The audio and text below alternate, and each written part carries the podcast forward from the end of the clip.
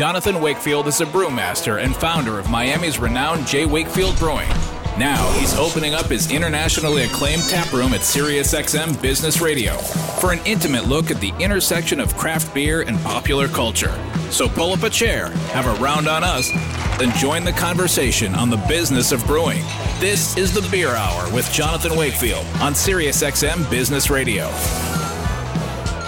Hi, I'm Jonathan Wakefield, and this is the Beer Hour on SiriusXM Business Radio 132. Each week, we introduce you to the movers and shakers of the craft beer business in other fields that we find interesting. I'm here in the tap room with my co host, JWB's Director of Operations, Maria Cabre. Hello, Maria. Who's our first guest this week? Our next guest is the head of brewing operations for 50 West Brewing Company in Cincinnati, Ohio. Co founder Bobby Slattery opened 50 West in a former speakeasy in downtown Cincinnati in 2012.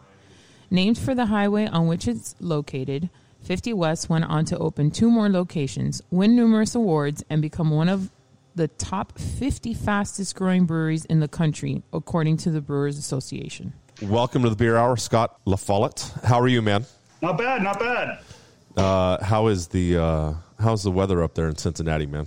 Uh, it's slowly improving, but we had we had an ice storm last week, and we're still kind of defrosting from that. Nice, nice. I mean, at least it's warming up now. The ice storm is not a nice thing. I mean, uh, I think you were telling me a little bit something. Did you have to uh, take all the ice off of the glycol machine? Yeah, the uh, the uh, fans on our glycol chiller Oh. are vertical and point up, uh, Oh. and they got about two and a half inches of ice on them, and uh, tripped out the breaker into thing. So I had to take all the shrouds off and scrape all the ice off to reset the thing. Wow. Just one of many, many fun things I've had to do in the last few days because of Are you uh, on on your glycol system? I mean, are you guys just running straight like chilled glycol, or because I know certain places in the country also have to run heated glycol as well, depending on what time of year it is. Yeah, no, we don't. Luckily, we don't. We don't run heated glycol, but the uh, the compressors have what they call a low temperature kit on them, Right. Uh, which I think, yeah, it just keeps the compressor from failing out cold. But we don't actually have to heat the glycol. Thank goodness. Oh, yeah. All our tanks are inside. We don't do outdoor tanks. if we did outdoor tanks, we would have to heat. them. Absolutely, yeah. Because I know the guys up like in Minneapolis and stuff. They uh, they struggle through that when it gets like negative sixty. Um, Yeah. But- Hopefully, we don't get big enough that we ever want to do outdoor tanks. Absolutely, I hear that, brother. So let's start at the beginning. How did Bobby Slattery come to found Fifty West in 2012?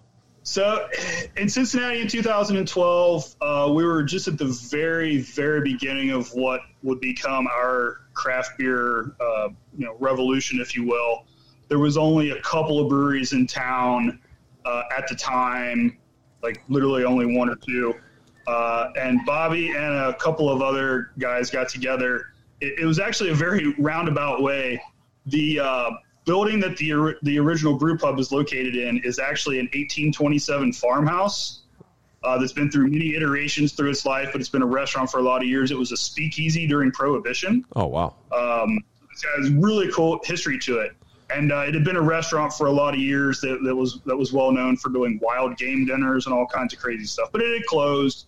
Uh, it had been closed for a few years, and um, the Slattery family bought the building, but they didn't really know what to do with it. So they had actually kind of put word out, like, "Hey, we got this place. What should we do with it?" Uh, and there were a couple of other other guys here in town that were working on building a brewery, but they, they didn't have a location yet. Uh, so they got together and they said, "Hey, we got an idea." And they said, "That's great. Let's all get together and do it." And they started uh, the original 50 West Brew Pub. that's amazing.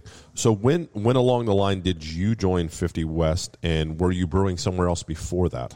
Uh, yes, I started. I've been here about four years. Uh, I came in in uh, it would have been 2017. Okay, Yeah, 2017. Uh, prior to that, my my journey in brewing's kind of actually working a little bit backwards. Uh, prior to that, I actually owned my own brewery Oh. here in town. Uh, so my first job in the brewing industry was I kind of said screw it and started it and built my own brewery. Uh, it was a very very small operation again in the very nascent days of brewing in this town. Uh, ran for about five years. Uh, basically ran out of money because I was doing it all myself, and uh, you know that was the end of that. And, uh, and then I moved over here. nice. So I went from owner and head of operations. My next job, I think I'm going to take a job on a packaging line somewhere and you know just work my way back down the ladder. So uh, yeah, I mean, I guess that is a kind of transversal of the opposite way. I mean, uh, but now at at 50 West, how many, what is like your what's your production size now at 50 West? How many barrels are you guys brewing? Do you think?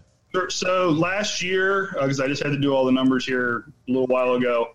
Uh, last year we did 8,200 barrels. Nice. Uh, nice. Split split amongst all of our. We have technically three brew houses now. Uh, two here in Cincinnati and one in Chillicothe.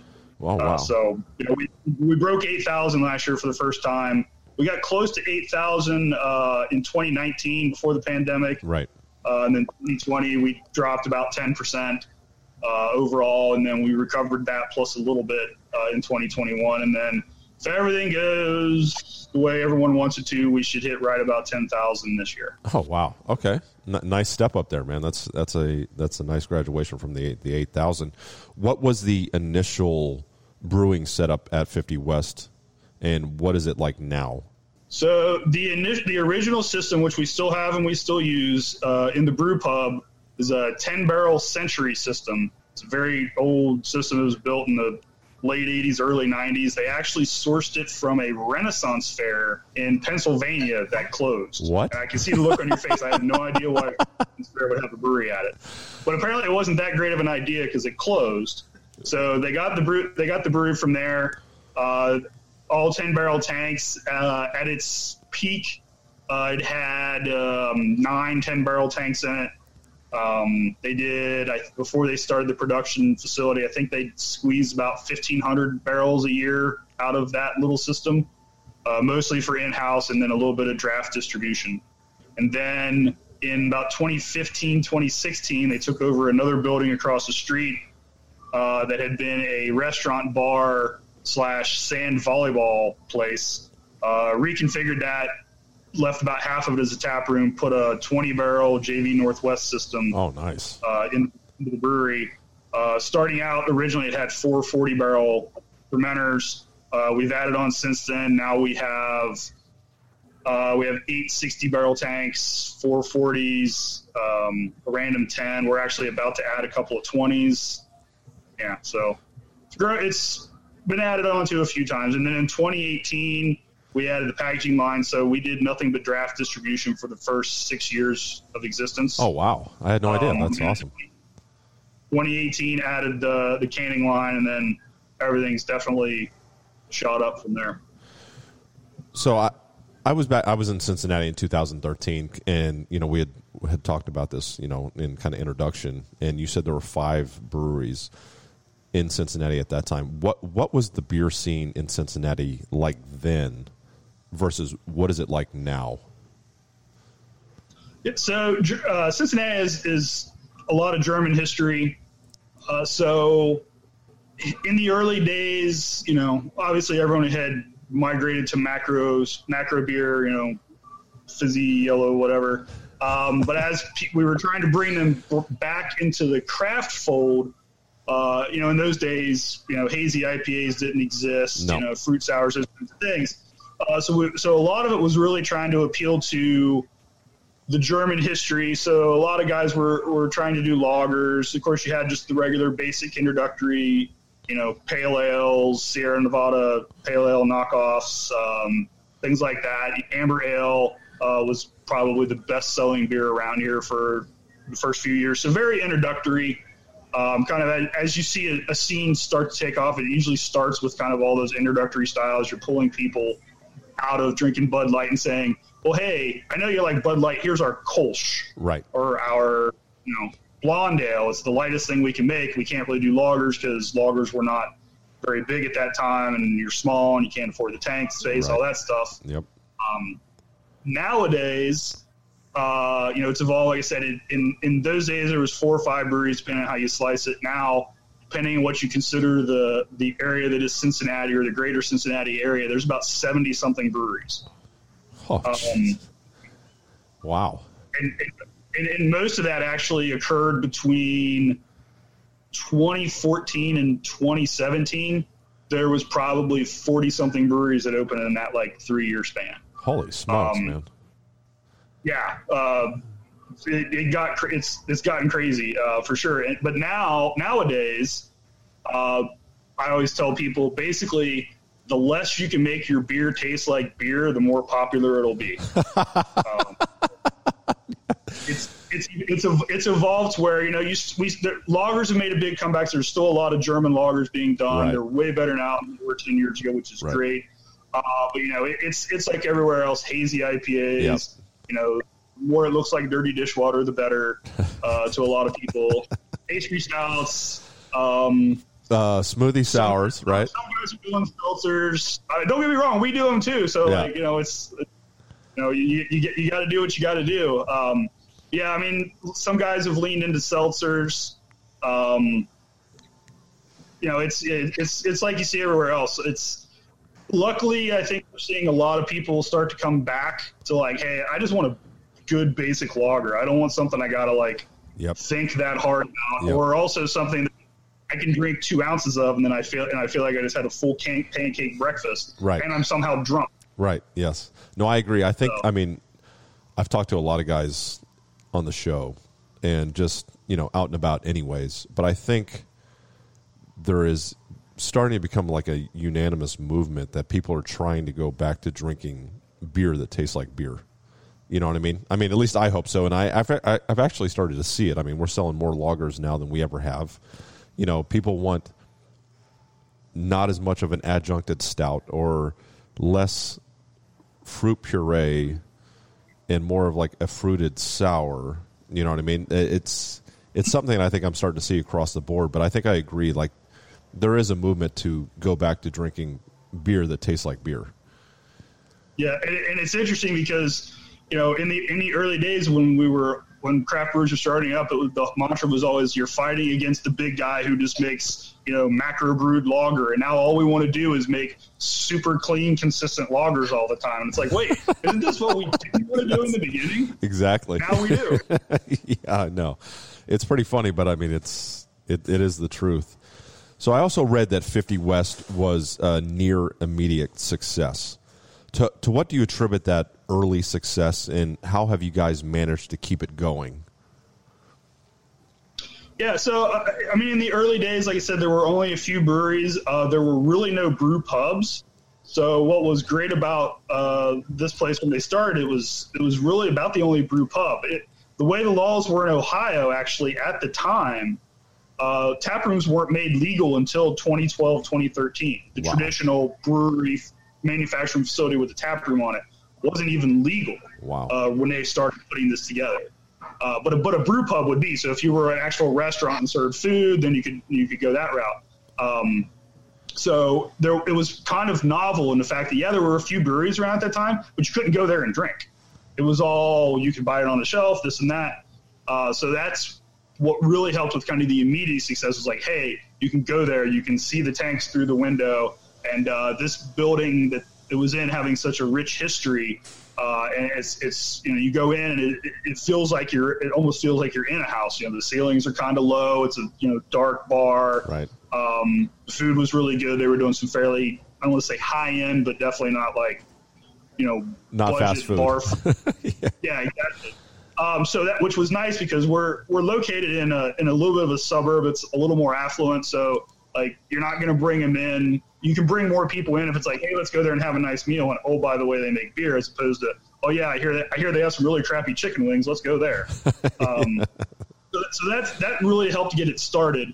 And then from there, it's I think the biggest thing has been just not resting on our on your laurels and just being like, all right, cool, we got this really cool restaurant and people like it, but you know, restaurants have a life cycle, and no matter how cool it is, most restaurants they have a run and then it kind of you know slowly Right. fades over time. Yep. Uh, so they've really reinvented themselves by saying, okay, after a couple years getting in and they needed the space anyway, taking over this other building that was, like I said, it was a bar restaurant, but it also has eight sand volleyball courts. Wow. So they took over this building, reconfigured it to make it a brewery slash tap room because ta- actual tap rooms were legal by then.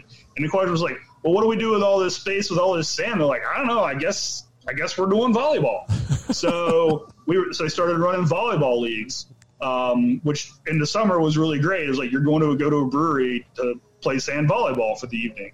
Uh, it also helps uh, bring in revenue on a random Tuesday night in the middle of the summer Right. that Of you course. necessarily super busy. Of course. Uh, so so that was interesting. And then they uh, we're right next to a river and a bike trail, so we really leaned into that. We have another building close to us that we uh, partnered with some people to put in a bike shop. So we have a bike, a branded bike shop on our campus. Right next to the bike trail, we had a uh, canoe and kayak livery for a while.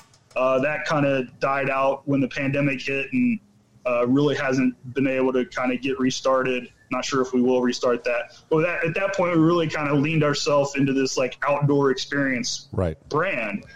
so, you know, what you came here and saw in 2013, um, you know, that kind of still exists, but then you go across the street and it's like, it's this whole new thing. This whole new experience. Um, yeah. Yeah. Yeah. So it's just build, building on the experience and, and say, okay, what can we do next? What can we do next? And um, this la- last thing that we've kind of done is we've we added a food element to this other tap room, uh, but we came up with a really interesting concept that kind of brands around the whole 50 West and the fact that it's uh, this highway that, that uh, cuts completely across the United States from East Coast to West Coast. So they just they just kind of like highway burger shack kind of concept. Dope. And all the and there's different burgers you can get, but they're all themed after different states. So like Oh, you wow. can get an Ohio burger, it's like chili, like Cincinnati chili on it. You get a uh, uh, California burger and it has avocado and you know stuff on it. So there's all these different themed kind of concept burgers from the food standpoint, and people have really uh, really enjoyed that. Uh, and then you know there's obviously the bar there as well. Um, so just constantly reinventing yourself and like taking what you are and figuring out what can you build onto that to become the next thing you're going to be instead of just saying all right here we are we're this static thing we're never going to change and we're going to hope everyone loves it forever Nice. That's nice. You're listening to the Beer Hour, and we're talking to Scott LaFollette. LaFollette. You can't say it for me. You're one of those listening. days. You're listening to the Beer Hour, and we're speaking to Scott LaFollette of 50 West Brewing. It's one of those days. and i've had to deal with that my whole life Yeah. it's all right Uh, so you guys really lean it like you were talking about. You guys really lean into the fitness and recreation component with running clubs, volleyball, canoeing, ice skating, and I know it's been a few years, but you even did a boxing event. Why is that so important to you guys in your brand? Well, it's it's important because um, you don't you don't want to just be kind of one dimensional. You don't just be, hey, we make great beer, come ha- come have our beer. Again, there's 70 breweries in this town now, and every one of them says they make great beer. Maybe Right. they all don't, but that's what they say. Um, so you can't it, you can't just be like, hey, there's only f- five breweries in this town, so you're going to have to come here eventually. Uh, there's so many now. You have to start to distinguish yourself. Uh, so some guys can do that by uh, leaning into specific styles and saying we're going to focus on you know these particular styles of beer, and that's going to be our experience. Um, some people take it take it to the experience of there's a few places that have kind of set up as live music venues. So it's like, hey, come here and listen to cool music, and we have a brewery. Uh, so for us, just because of the, where we're located, uh, again, we're right next to uh, the uh, Little Miami Bike Trail, which basically transverses diagonally the entire state of Ohio. Right. Uh, so it, so you know, we're right there, and we're right next to the to a river uh, that has a lot of kayaking, canoe things. We kind of inherited this volleyball thing, so it kind of just became this natural uh, evolution of yes, let's let's lean into that. But also, uh, our I mean, our owner, he's a very fit guy. You know, he'll he'll go work out for two hours and then drink one beer because he doesn't want to ruin his you know what he just did with his workout. So he's always been you know big into running. So we do running groups, running groups, things like that.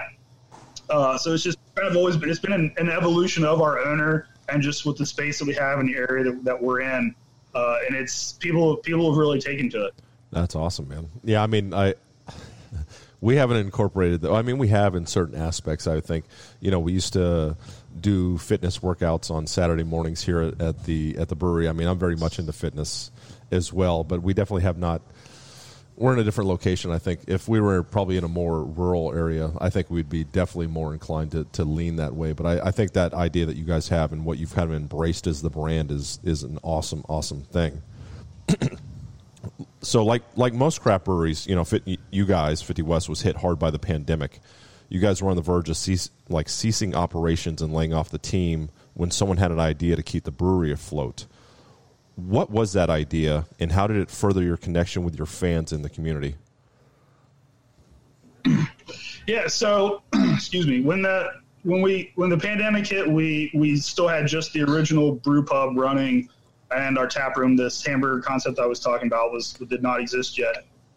Um, so you know we had to lay off pretty much all of the front of house staff. Uh, so we had just a few people that were still left, and then the brewery. Uh, we had we had to pivot because you know all of our draft distribution dried up, so we had to start packaging more beer, uh, but taking all the hit from that. But basically, they just decided, hey, you know, let's let's set up set up the the old branded pop up tent out front uh, and of the brew pub, and basically run it like a drive through. Oh wow! So people people would would come up and whatever packaged beer we had, again, we started shifting uh, into packaging. We bought a crowler machine. Previous to that, we'd all done growlers, Right. uh, which couldn't do in the pandemic because of you know reusing the glass and all that. So we were quickly able to get a crowler machine and get crowlers. So we started doing crowlers of the beers that we still had on tap, uh, as well as you know trying to sell uh, the case products that we had. And um, you know we just kind of set up a set up a drive through out front, and it was it was basically you know the five or six of us that, that were left in management pretty much running the thing. So, you know, Bobby, our owner's out there like taking orders at, you know, from cars and running into the brew pub and we're filling crowlers and then running them back out. And, uh, so we, you know, we, we, we did that and, you know, it obviously isn't the income that you once had, but, you know, we, we, it allowed us to, you know, keep the, at least those last few people employed, uh, until we were able to come up with the new concept uh, and get that open enough with the, the hamburger stuff uh, to where we were able to kind of do that almost as a drive through. Wow. And we shifted over there, and we actually had a, a situation because everything was shut down, and there was a good sized parking lot there. People were coming, and um, they would park, and they'd come out and walk up to like the window and, and pick up a hamburger and a six pack of beer, and then they'd go back to their car, open the hatch on their SUV, pull out lawn chairs, and sit in the parking lot and hang out. I'm like, wait, is this Tailgating, tailgating. this is gonna get us in trouble. Like, number number one, it's you know not a legal drinking area. Right. Uh, number two, pandemic. We're not supposed to be be meeting. It's like at Right. the same time, it was like, look, like we can't unless the cops come and tell them to leave. Like we can't not make them leave. right. It almost became like every day they were like tailgating. That's uh, in amazing. our park. That is which, awesome. Yeah, got a little weird. Got a little weird for a while, and then then they allowed uh, outdoor seating uh, again, so we were able to shift everybody into our beer garden, which by that time we had grown to be much bigger. We socially distanced picnic tables like 20 feet apart, Ooh. and we could still get almost 200 people in there. Wow. Wow, that's crazy. We I mean, we had to cordon off all the space around it and create uh, specific entry and exit points, and we had to, you know, run a counter, and people had to go on like a waiting list to sit outside in a big pit of sand, basically. that's. I mean, you got. I mean, th- I've heard a lot of different stories. Like, I mean, we had to change a whole focus in in business shift during the pandemic, but for you guys to actually grow and and actually move forward in, in business and you know with what you guys do, that's an awesome story, man. I mean, even the tailgating.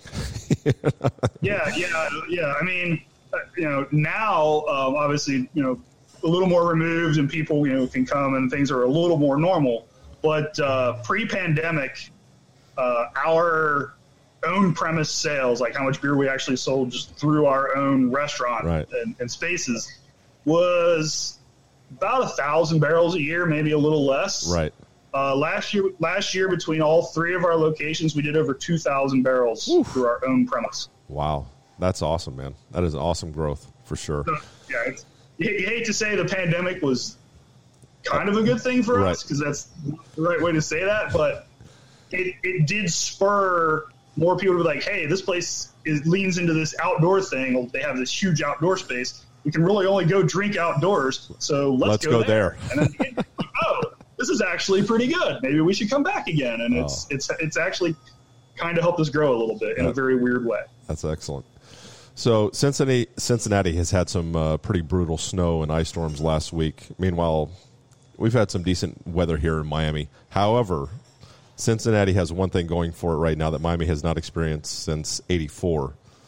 The Bengals are actually playing in the Super Bowl this Sunday. I mean, I know my producer Rocco, I mean, he would probably walk through a blizzard in a t-shirt and shorts for his his Eagles. Um, you know, but can you describe what's going on in Cincinnati with the Bengals being in the Super Bowl this Sunday? What's the hype like? Yeah, I mean the, the hype is huge. I mean it's all anybody talks about. It's all it's on the radio or the news or the TV. They uh, the team I think Monday I think or tu- Tuesday they flew out to LA, but the day before I think it was Monday night they had like a pep rally at the football stadium, and it was it was basically about freezing outside. It was right around 30, 32 degrees. They had 30,000 people show up to the stadium like, pep rally. That or, is yeah, awesome. just for them to send the team off. And then I had heard, I had heard that LA, I think, did something similar. Maybe even the same day. Of course, it's whatever, 70, 80 degrees out there. And I think I heard they got like 3,000 people showed up. Big difference. Big difference in in in the Oh, blo- yeah, I mean, blood in the water. I mean, the fans. I- yeah. I, I mean, for me, I mean, I've lived in this town all my life.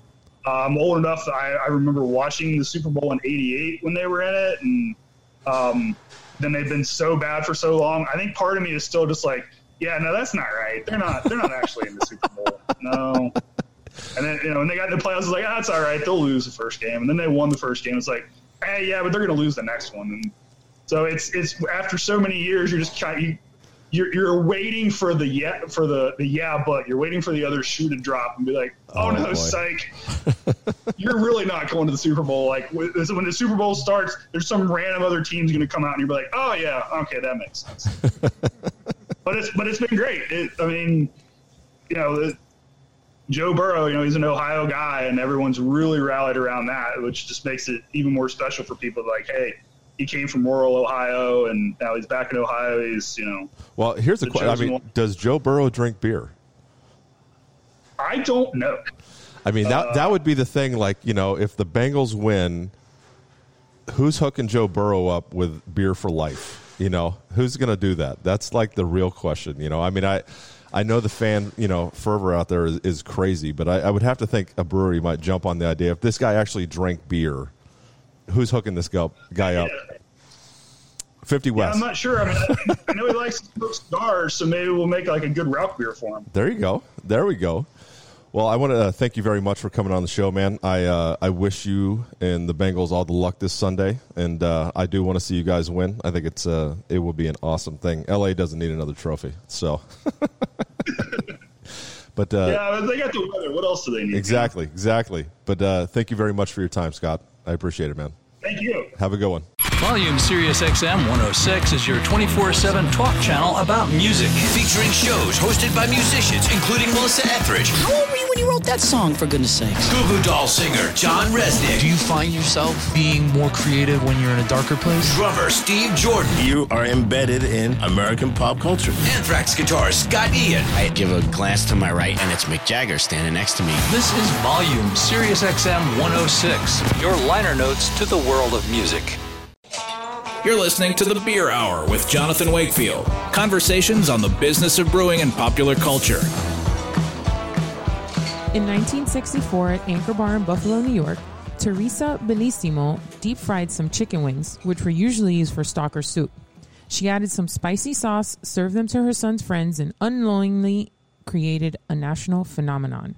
This Sunday, the Bengals and the Rams will face off in Super Bowl 56. During last year's Super Bowl, Americans ate a record 1.42 billion chicken wings. Our next guest knows a thing or two about buffalo wings. He is the president of Anchor Bar Franchise and Development Company, and he's here to offer some tips for making buffalo wings yourself this Sunday. Welcome to the Beer Hour, Mark Dempsey. Thank you very much for uh, joining us today. Thanks. It's great to be here. It's uh, you know, I, I really wish this interview was in face to face at the Anchor Bar over a plate of wings and some beer. Yes, But, uh, I would be very excited for that as well. I love buffalo wings. yes, uh, we will. Uh, we will take this any way we can get it. It's uh, it's an absolute pleasure to have you guys on. Um, for the 10, mil- 10 millionth time in your career at Anchor Bar, tell us how the buffalo wing was created. Yeah, so it's a great story. You, know, um, Frank and Teresa Bellissimo founded the Anchor Bar in 1935. down at the waterfront. That's kind of how it's got its name. Um, they moved to a different location in the 40s, and in the 60s, uh, they actually invented the wing one cold March night. Um, their son Dominic was tending bar. Dominic's friends came in and said, "Hey, you know, uh, we're, we're hungry. We want to grab something to eat? You know, we've been out on the town all night, and we don't want the normal chick uh, Italian fare. Can you give us something a little different?" So Dominic went back, told his mother, and she said, "All right, let me see what I can do." So she went in the cooler, found these beautiful big chicken wings that she was going to use in soup the next day and make a soup stock. And uh, and she said, "You know what? I'm going to fry them up and put a little uh, cayenne pepper sauce on there." A little hot sauce for these guys, give them something spicy. And she cooked them up, served them with celery and blue cheese the first night. Oh my god! And brought them out to the bar. You, you know, and I got to tell you, the um, the guys at the at the bar kind of looked at the wings and said, "What the heck is this?" You know, and they've never seen you know fried chicken wings with with cayenne pepper sauce. But she said, "Oh yeah, you know, try them. You're gonna like them. Go ahead." You know, uh, so they dove in and they were immediate success. You know, they they loved them. They were like, you know, can we get some more of these? And she's like, oh, geez, I'm sorry, I clicked all, all of them up. So wow, um, that's the story and how it was invented. It didn't take long before they got on the menu, and long after that, you know, some different restaurants in the area were um, kind of, you know, hey, we can make those too. That's that's awesome. I mean, and and the rest of America thanks you guys for that. I mean, there's it's it's You know? genius that she started off with the celery and the blue cheese as the pairing to offset like the spiciness. That's awesome. And and That's actually exactly and right. actually that the wings were going to be used for soup, you know, and they ended up not being in soup and turning into this iconic dish. I mean, that is it's unbelievable. So, how did uh, Teresa and the rest of the Bellissimo family react to the explosion in the popularity of the humble dish that she created? I'm guessing on one hand they were really proud, and on the other hand, buffalo wings belongs to the world, and you can kind of patent a dish like that to uh, you know monetize it. H- how did that family feel about that after it just kind of like blew up? Yeah, I mean, very, very, very proud. You, know, Frank and Teresa were getting up in age, you, know, at that time, and unfortunately, uh, you, know, a, a decade later, you know, they they they were both gone. But their son Dominic uh, kept the tradition going, and now her daughter or his daughter keeps the tradition going uh, as well. Wow. So um, they're very proud. They're uh, they're super excited to know that you know their name is forever in the culinary history of the world that creating this iconic dish. I, I would say so. I mean, when I think, I mean, chicken wings to me is like, I don't know, it's it's an unbelievable thing. I, I mean, I grew up eating chicken wings, and like now, obviously, people put different spins on them. I mean, they're in fine dining restaurants to fast food restaurants. I mean, they're everywhere. Did did the Bellissimos ever try to trademark the name Buffalo Wing? So they didn't try to trademark the name Buffalo Wings. Early on, they, they really didn't know what they had, right? I mean, Right. you know, they, they were making a dish for family and friends, and, and they thought that, hey, you know, this is going to be good. So they never uh, thought to trademark the name until it got so popular. They couldn't trademark the name Buffalo Wings um, because it was too much of a generic term at that time. So. Wow. Who uh so who owns the Anchor Bar now?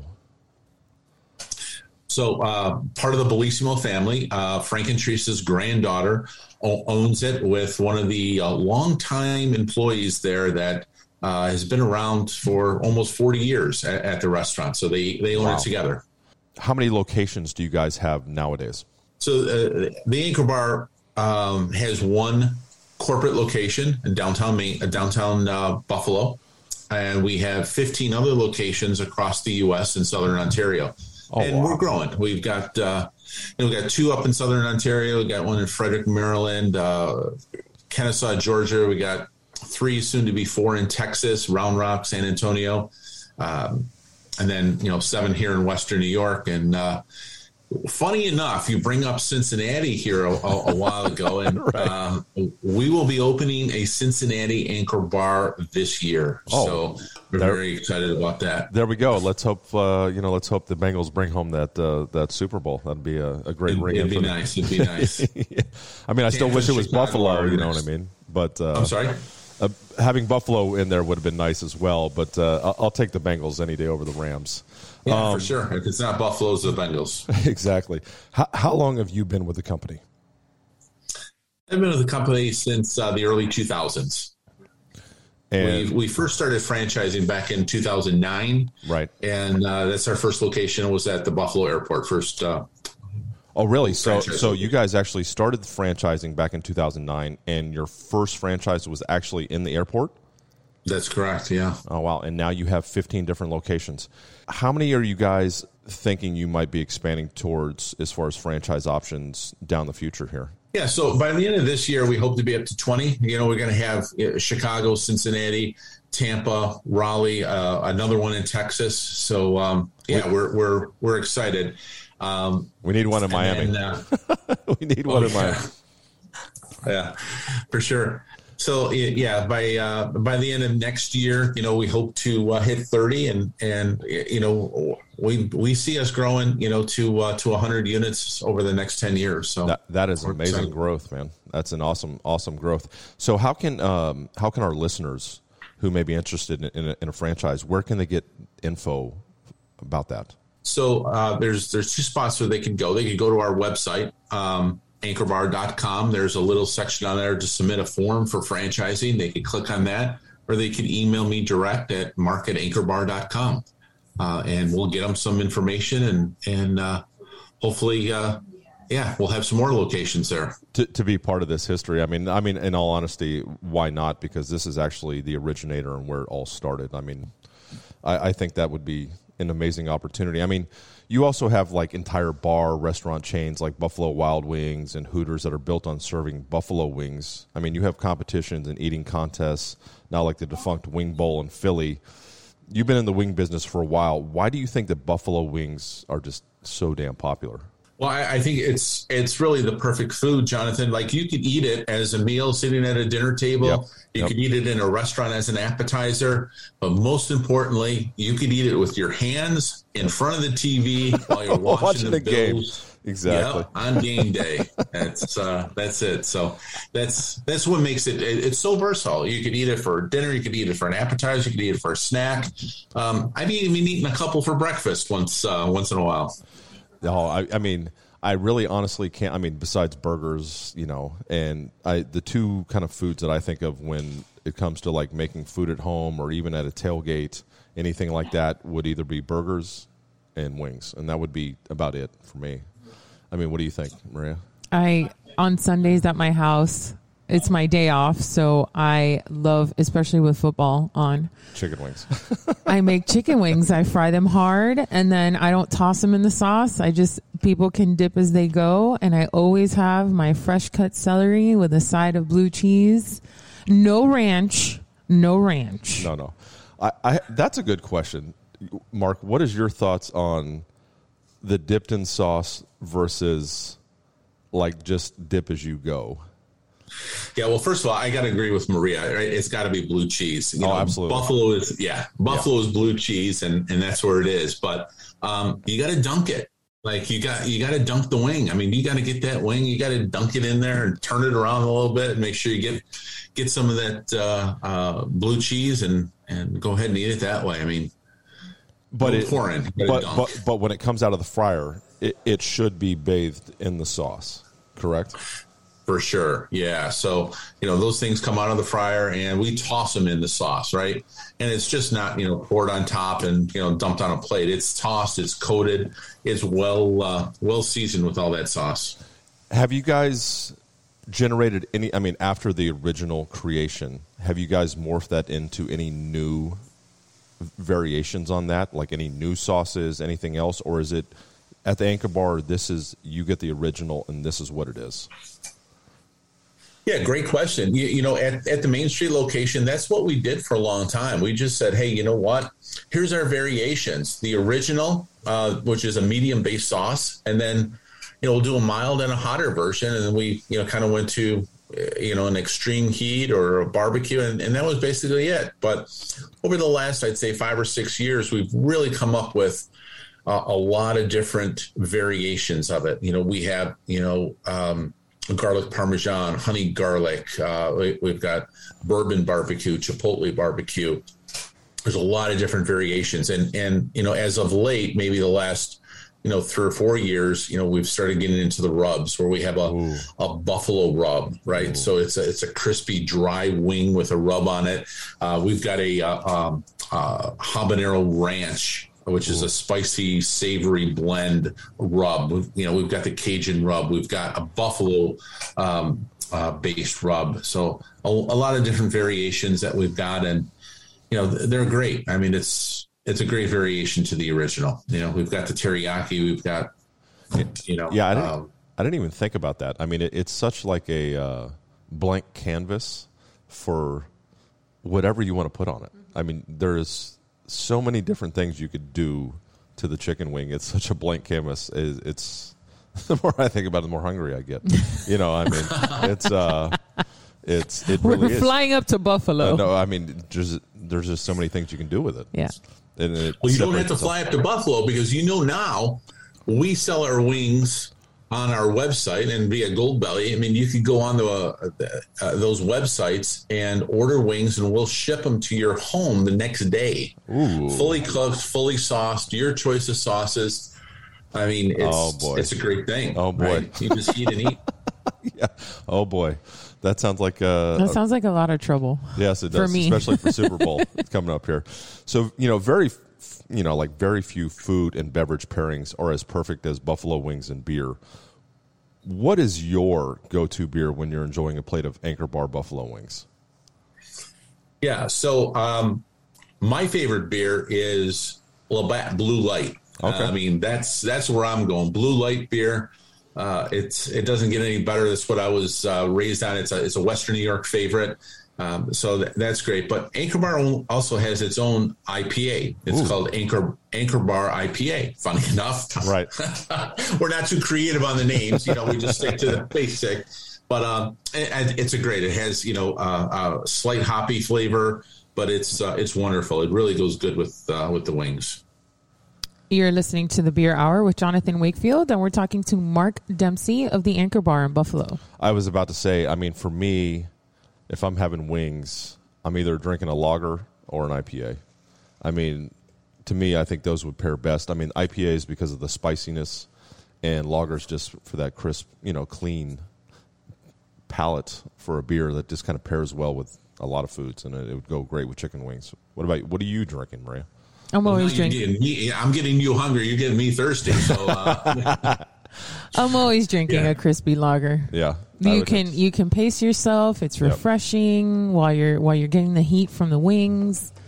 It's good. Yeah, I would absolutely. yeah, that's uh, that, that's great. An ice cold glass. So while when you pour it, a little bit of ice crystals float on top. You can't get better. Can't No, get better than that. cold beer and uh, hot wings.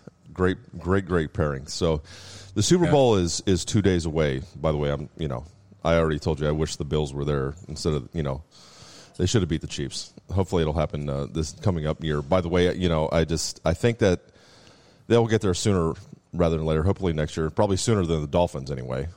How can listeners take a shot at making at home making authentic buffalo wings? Well, they could uh, they could definitely do it, and and you know with the Super Bowl two days away, like you said, so you want to start with some uh, fresh uh, chicken wings that are are cut right, so that they're they're the three pair chicken wings. You know, throw the tips out; they're no good. You don't want to use those. So you got the flats and the the drums. You know, equal amount of those. Put them in, in your fryer. Uh, fryer set at about 350 degrees. You know, get get that oil nice and hot. Make sure it's it's hot before you put the wings in there. You want to put your wings in there for probably about uh, 15 to uh, 17 minutes. You know, cook them up. Make sure they're fully cooked when you take them out. Um, shake the basket. Get all the uh, the oil outside of the wings. Dump them into a stainless steel bowl. You know, a mixing bowl, right? A glass bowl would work too. Um, you want to take those out, and then you want to pour some, you know, Anchor Bar chicken wing sauce on top of those. You can get it at your local supermarket toss them up. Now, you, you know, you want to toss them. You want to shake those wings. You want to get them tossed in that sauce, get them fully coated, all the nooks and crannies, and make sure it's uh, it's really looking good. And then uh, you know, put them on a plate. serve some celery and blue cheese with them, and, and there you go, enjoy it. So, you know, within you know 20, 25 minutes, you could have a great plate of wings there for uh, for your Super Bowl party or for any party. Absolutely, I would absolutely say so. I got a good question. So you guys, you actually take the tips off for all your wings? All the wings, no tips. We serve uh, the drumettes and the wings, se- uh, drumettes and the the flats separate. So, um, you know, if somebody comes in and says, "Hey, I'm a drum guy. That's all I want." Somebody else is like, "I'm a flat person." That that was going to be want. one of my next questions. Yeah, yeah, yeah. I, we'll we'll customize that. What do you guys sell more of, drums or flats? Because even like even with a coworker here, like Maria, I like the drums. You're a flats person.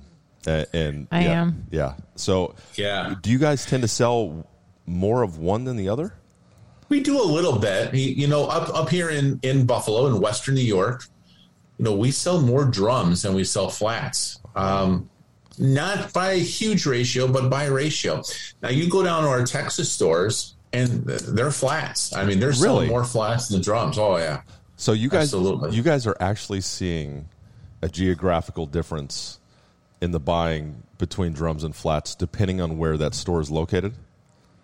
We are, and not not by a large amount, but by an amount, a noticeable amount. Uh, and the same goes through, as you know, for blue cheese and ranch, right? Right.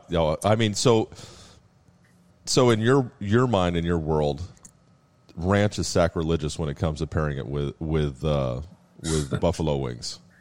When I'm in Buffalo, it's sacrilegious, absolutely. but in Texas, it's not. Right, right, of course. Okay, I mean that that. When I do that, I, I right. cook them, and they're still. So Ro- Rocco is is asking me a question. How do you make sure you know for those that want to cook them at home? How do you know that the chicken wings are done? Fully cooked. Yeah, fully cooked. Fully cooked through, so, that, so know, no one gets yeah, salmonella or, or whatever. Or whatever. Yeah. Right. Right. So, yeah. So after about 15 minutes, you want to take the wings out. Take one of the wings, you know, probably a drum because it's it's a little fatter on on on the end, and stick a um, instant read thermometer probe into the meat of the chicken. Don't touch the bone right? Just get it into the meat of the of the chicken, right? And you want to make sure that thing reads 165 degrees, and that would be fully cooked, and you're good to go. Yeah, that's that sounds about right because that that kind of goes along. I do a lot of I smoke a lot of chicken, so 165 is the safe area, and, and even when you take it out, it's going to continue cooking. That temperature is going to continue to rise, so you do want to make sure at minimum that it's at 165 degrees. That's the number for chicken. Yeah. in general. Is it better to is it better to coat them when they're just out of the fryer, or should you wait till they come down in temperature a little bit? Does that matter? You got to do it right out of the fryer. You know, shake the you know when the wings. So yeah, yeah I when mean, the wings come out of the oil, you want to shake that basket, make sure all the oil's out of the wings, dump them in the bowl, and that sauce goes on right away. So it is best to coat them the second they come out of the fryer. Once once, once all, all, the, oil is off, so is it off. Is, it is best to Correct. coat the wings once the oil is because you want to make sure I'm I'm gonna take a guess here. You want to make sure that um, that nice skin is sealed and crispy. Because if you do it right when it comes out, it's, it's going to be all oily and mushy. Yeah. yeah. Um, so you want to make sure of that. No, no, uh, no. And and I, you got my you got my producer going crazy over here because he's gonna make he's gonna make chicken wings for the Super Bowl. Now you got you guys don't salt them though. It's just the salt is within the sauce, right? You're not adding any extra salt during the process once they come out of the fryer. No, it's all in there. It's all in there. So it's uh, it's good to go. So are you guys? I guess the other thing because I heard you like when when you were talking earlier that you guys now have rubs. Are you guys starting to see an uptick in a dry rub wing, and, and, and is that also by area, like depending on what part of the country you're in? One hundred percent, yeah. In Buffalo, we uh, we do like our our you know cayenne based pepper sauce, our our uh, uh, the, the, original you know version of of the uh, of the buffalo wing. But um, the rubs are gaining popularity. Uh, they're gaining popularity uh, in the South a yes. lot. Yes. Um, you know, lemon pepper, Cajun, buffalo rub, uh, you know, habanero ranch, and et cetera, et cetera. So the, the rubs are coming up. They are they are gaining popularity. And I think that has to do a lot because of barbecue in Texas and in the South. it's really It's drier. it was no, it's it's kind of like a rub. Right. I mean, we- but we they don't do like rub. it saucy. Sauce kind of on the side, Right. Kind of deal. And then it's always everything's always co- coated in a rub. You know, if you think about Texas brisket, it's just salt and pepper. Sauce is always on the side. You know, there's never, you know what I mean? It's never on the brisket itself. It's always a rub of some sort. So I can understand that growing in the South for sure. And you guys, you guys do have your own line of Anchor Bar Buffalo sauces and rubs, and you can get that on the website or Goldbelly, or or is this now available kind of nationwide in uh, grocery Yeah, store you can get it either. Um, you can get it on our website, or you can get it, you know, on the Goldbelly website. You also could get it, you know, in a lot of the supermarkets across the U.S. Um, and uh, uh, you can pick it up there for sure. That's awesome. So, I got a question. You got a uh, you got a line on what you think the score is going to be this Sunday? Yeah, I'm thinking something like uh, 31-28 Bengals. Bengals. I'm I'm going to say taking that. I'll 28 take- 21 Bengals. Uh, I'm going to go with that. And while we're on that, uh, everybody needs to have a nice plate of uh, buffalo wings in front of them. Either order through Goldbelly from Anchor Bar, or taking Mark's advice and try to make your own at home. So definitely dive in and uh, make a large abundance of tipless chicken wings, either flats or drums, depending on where you're at. So we can go from there. I want to thank you very much for your time, Mark. It's, Thanks, Mark. Been an, this has been an awesome, awesome pleasure. And uh, Thank you. It was a pleasure. Thank you both. And if we, we ever go up to Buffalo, because no, I'm yeah. sure that there are Oh, some yeah. breweries around there, we will make sure to stop in and have Well, a plate I'm- of your wings. I'm a drum guy, so I'm definitely going to fit in better in Buffalo. So That's- you, you might have to go, I'll you might I'll have to go the to flats. Texas. You have to go to Texas because Mm-mm. they eat flats in Texas. So Well, make sure you give me a call. I'll, I'll take you for a tour. Thanks a lot. I appreciate it. Mark. Thank you very much. Have a good one. All right. Thanks. Bye bye. That's it for this week. I'd like to thank our guests, Scott LaFollette and Mark Dempsey, our co host, Maria Cabre, our producer, Rocco Riggio, and our editor, James Capalonga. Thanks for listening. You can catch us each Friday at 7 p.m. Eastern Time on Business Radio 132 or anytime on the SiriusXM app or wherever you listen to podcasts. Remember, people, the thirst is real. Hey, this is Karen Hunter, and at Urban View, we have a family of tough people. We are about making change. Who are willing to not just work, but they have a vision. We demand that the people take action, use their power to make change. That's what really Urban View and the Madison Show is all about. We invite you and we challenge you to create the world you want to live in. It's not your typical talk channel. Urban View, Sirius XM 126. Volume Sirius XM 106 is your 24 7 talk channel about music. Featuring shows hosted by musicians, including Melissa Etheridge, How old were you when you wrote that song, for goodness sakes? Goo Goo Doll singer John Rzeznik, Do you find yourself being more creative when you're in a darker place? drummer Steve Jordan, You are embedded in American pop culture. Anthrax guitarist Scott Ian, I give a glance to my right, and it's Mick Jagger standing next to me. This is Volume Sirius XM 106, your liner notes to the world of music.